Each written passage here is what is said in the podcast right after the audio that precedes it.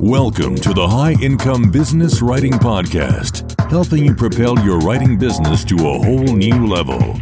And now, here's your host, Ed Gandia. Hey there, welcome to the High Income Business Writing Podcast. I am your host, Ed Gandia, and this is the podcast for business writers and copywriters who want to earn more in less time doing work they love for better clients.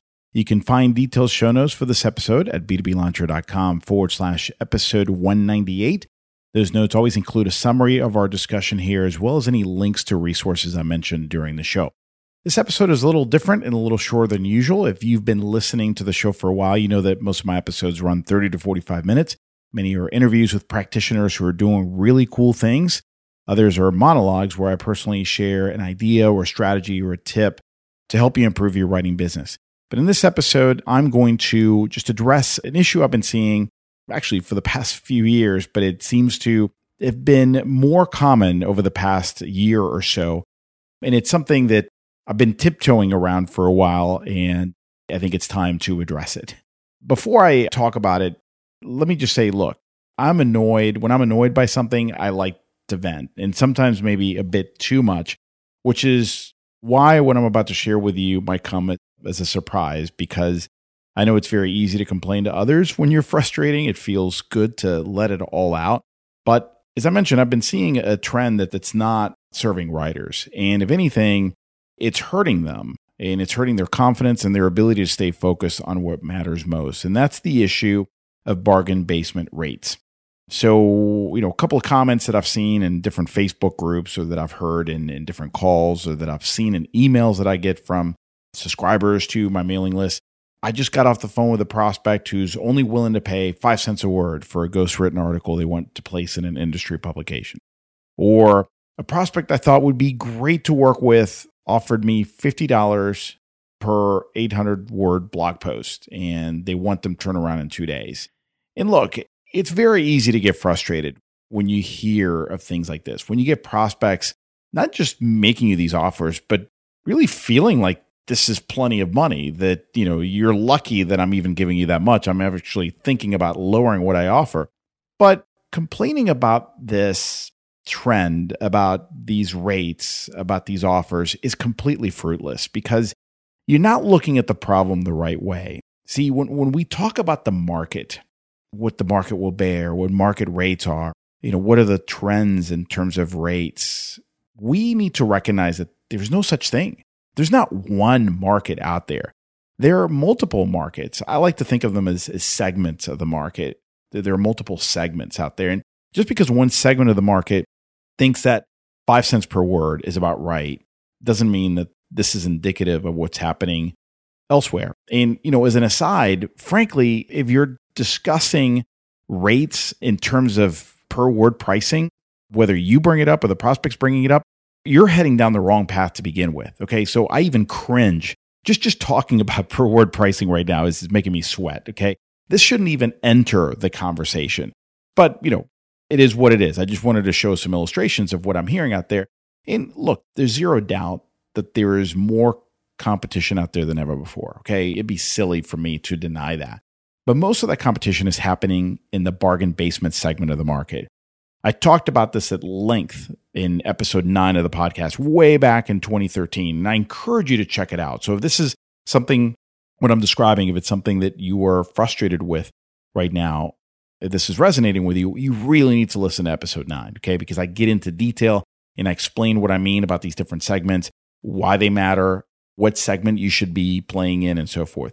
The thing is, though, even though it's yes, the competition is there, it's happening in the bargain basement level, but it's not happening nearly as much, nowhere close to as much in the trusted expert level or segment of the market, which is where you really need to be playing. Okay.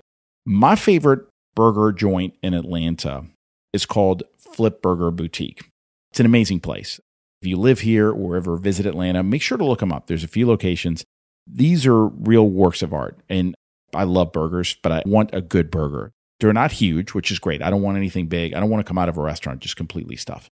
They're not big and they're just fantastic. So creative, so tasty. There's so much going on in these burgers. They're carefully thought out, beautifully executed.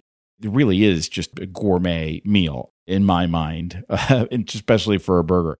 But here's the thing Flip and, and other similar gourmet burger joints have been growing all over the country. And I have to just believe that the owners of these restaurants and the chefs and the founders aren't really concerned that McDonald's continues to grow, that there might be a McDonald's a block or two down the road, that maybe now a Wendy's is opening up a few blocks down the road. Do you really think these people are worried about that kind of competition? And the answer is no, they're really not. I mean, if they would be worried, I'd be very concerned about how they're thinking about their business. Okay. It's, it's the same thing here. In, in your business, you know, Flip Burger Boutique would be the trusted advisor or the rock star segment of the market. And, you know, why would you worry about the bargain basement level? Now, does it sometimes seep in into the trusted advisor level? Eh, not really. If you remember my pyramid, there's a level beneath that that's called the vendor market. It definitely seeps in there. So I want you to sometimes, you know, when you get frustrated, it does help to kind of step outside the situation and ask yourself, okay, let's look at a different industry. Let's look at a different business. Let's look for a place where you're getting a real quality product or service. And then let's look at a bargain basement competitor, if you can even call them a competitor. And then ask yourself, would the high level business really be worried about the fact that the bargain basement competitors continue to bring down the rates. So, would a Four Seasons hotel worry that Motel 6 continues to open locations in that city, in that metropolitan area? The answer is no, right? So, when you look at all these different industries, that's not really a factor. Now, again, it can be very frustrating to hear these kinds of lowball offers from prospects. Okay, I get it. I really do. But there are many ways around this. Okay, you can avoid this or a large percentage of these frustrating offers and discussions by positioning yourself better, by being clear about the value you bring to the table, by messaging your value in a way that bargain basement prospects are quickly going to understand that you're not going to work for five cents a word. And again, just the thought of even talking about per word pricing just makes me cringe. By implementing a better prospect qualification or screening process, you know, there are many things you can do where you're not having to waste your time having these frustrating discussions that are going to lead to these, you know, rants. and there's certainly things you could do. But above all, look, stop complaining. Okay. I can't say it any nicer than that. Stop complaining recognize that there will always be millions of people who, again, simply want McDonald's. They want the cheapest possible meal. They want to fill themselves up. They're hungry and they just want to fill their belly and they don't care what it is. They aren't willing to drop $20 on a burger, no matter what. I mean, there are people out there who will never, ever, ever pay $20 for a burger. There's just, it's not even a consideration. And you know what? Flip doesn't give a flip that McDonald's and Wendy's continue to grow and you shouldn't care the millions of writers are willing to work for peanuts. And I don't mean that in a mean way, okay? I mean that you that shouldn't be your focus. Stay focused on you. Stay focused on your goals, your strategy, your path.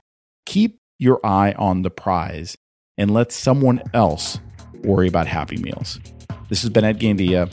I hope you have a wonderful rest of the day. Take care.